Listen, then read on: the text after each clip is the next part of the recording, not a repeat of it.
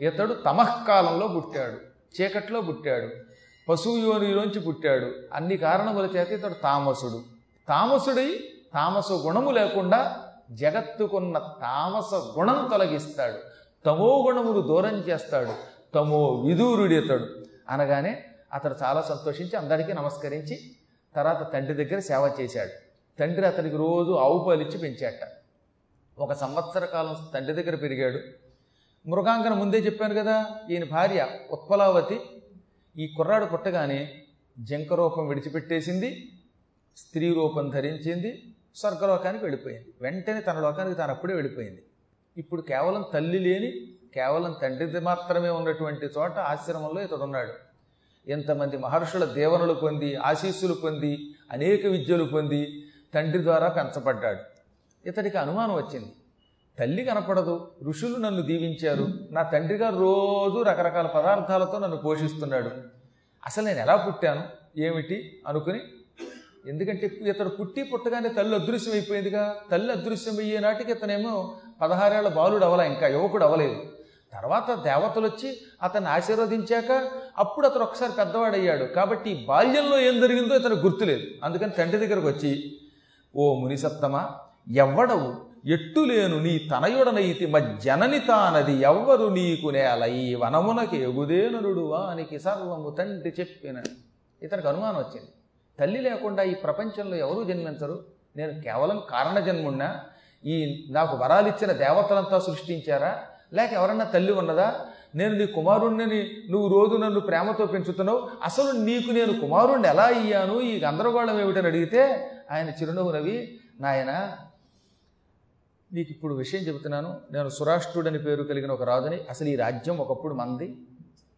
దురదృష్టవశాత్తు నేను సూర్యభగవాను ఆరాధించి కూడా ఓ పది తరాల ఆయువు అడిగాను. తక్కిన వాళ్ళకి అడగలేదు. అని జరిగిందంతా చెప్పాడు. నా భార్యలంతా పోయారు. నేనేమో శత్రువుల చేతిలో చావు దెబ్బలు తిని రాజ్యం కోల్పోయి ఇక్కడికి వచ్చాను. ఇక్కడ తపస్సు చేసుకుంటూ ఉంటే మీ అమ్మ ఉత్పలావతి మృగ రూపంలో ఆడుదుప్పి రూపంలో నన్ను రక్షించింది. ఆవిడే గర్భం ధరించింది. నిన్ను కన్నది. నీవు ఆ దుప్పికి నాకు జన్మించిన వాడివి ఆ దుప్పి మీ అమ్మగా మారి స్వర్గానికి వెళ్ళిపోయింది. నేను దేవతల ఆశీస్సులు పొందిన నిన్ను యథాశక్తిగా పెంచుతున్నాను.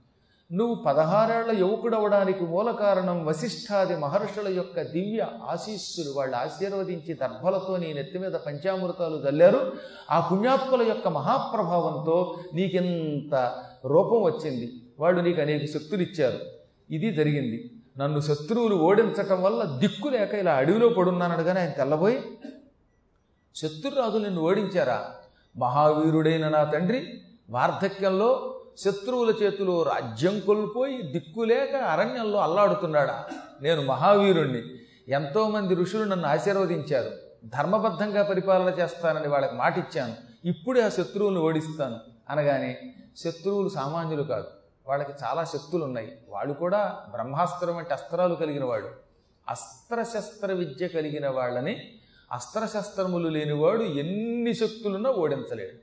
దివ్యాస్త్ర శక్తులున్న వాళ్ళ చేతుల్లో సామాన్యులు పోతారా? కాబట్టి నాయన నా మాట విను. అటువంటి వాడి మీదకి యుద్ధానికి వెళ్ళకూడదు. నువ్వు వెంటనే వెళ్ళు. మనందరికీ కులగురువు దైవం సూర్య భగవానుడు. ఆయన్ని ఆరాధించాను నేను.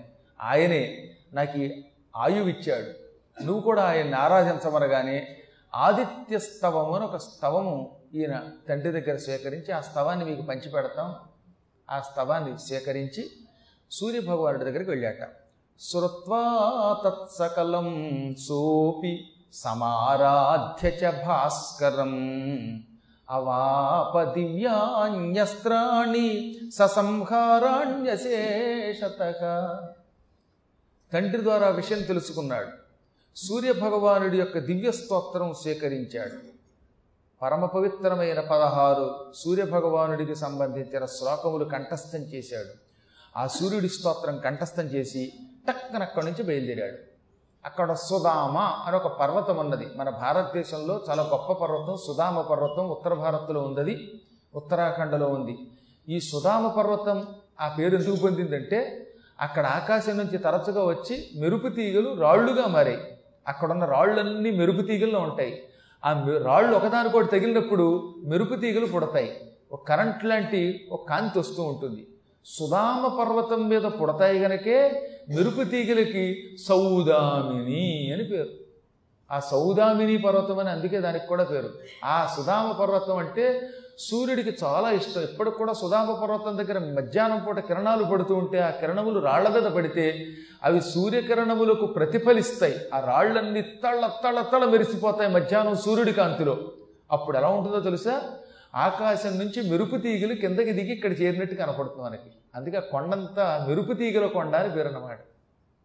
అటువంటి కొండ దగ్గరికి వెళ్ళి అత్యంత భక్తితో ఆదిత్యుణ్ణి ఆరాధించాడు సూర్యభగవానుడా. నీవు ప్రత్యక్షంగా ఉండే నారాయణుడివి. నీకు నారాయణునికి తేడా లేదు. నీ కిరణములు ఆరోగ్యాన్ని ప్రసాదిస్తాయి. భయంకరమైన కుష్ఠరోగం వంటి రోగాలని సంహరించే ప్రభువువి. జీవులకి ప్రాణశక్తి ఇస్తావు నువ్వే. నీవే అగ్నిస్వరూపంలో ఇళ్ళల్లో యజ్ఞాన్ని సేకరిస్తూ ఉంటావు. ఆ మండే అగ్ని నీవు మీ ఇద్దరు ఒకటే. అందుకే భాస్కరోగ్ని భాస్కరుడే అగ్ని అని నిన్ను స్తోత్రం చేస్తారు. ఇప్పుడు కూడా వేదమంత్రాలు ఏమంటాయో తెలుసా? మీ ఇళ్ళల్లో అగ్ని రూపంలో ఉన్నవాడు సూర్యుడే. సూర్యుడి రూపంలో ఉన్నవాడు అగ్నే. ఈ ఇద్దరు అగ్నే. ఈ ఇద్దరు మళ్ళీ విష్ణుమూర్తికి ముఖస్వరూపం. అగ్ని అంటే విష్ణువుకి ముఖం. ముఖమపి దహనహ. విష్ణు సహస్రనామ ధ్యాన శ్లోకంలో దహనహ.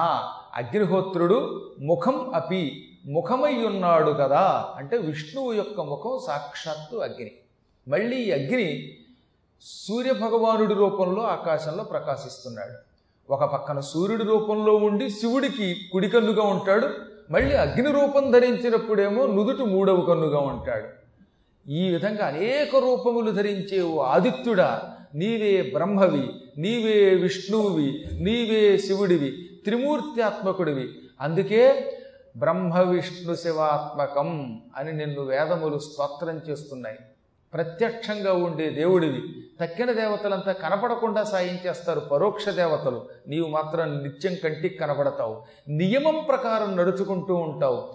అస్తమయము ఉదయము అనే రెండు పనుల ద్వారా కాలచక్రాన్ని నడుపుతున్నావు.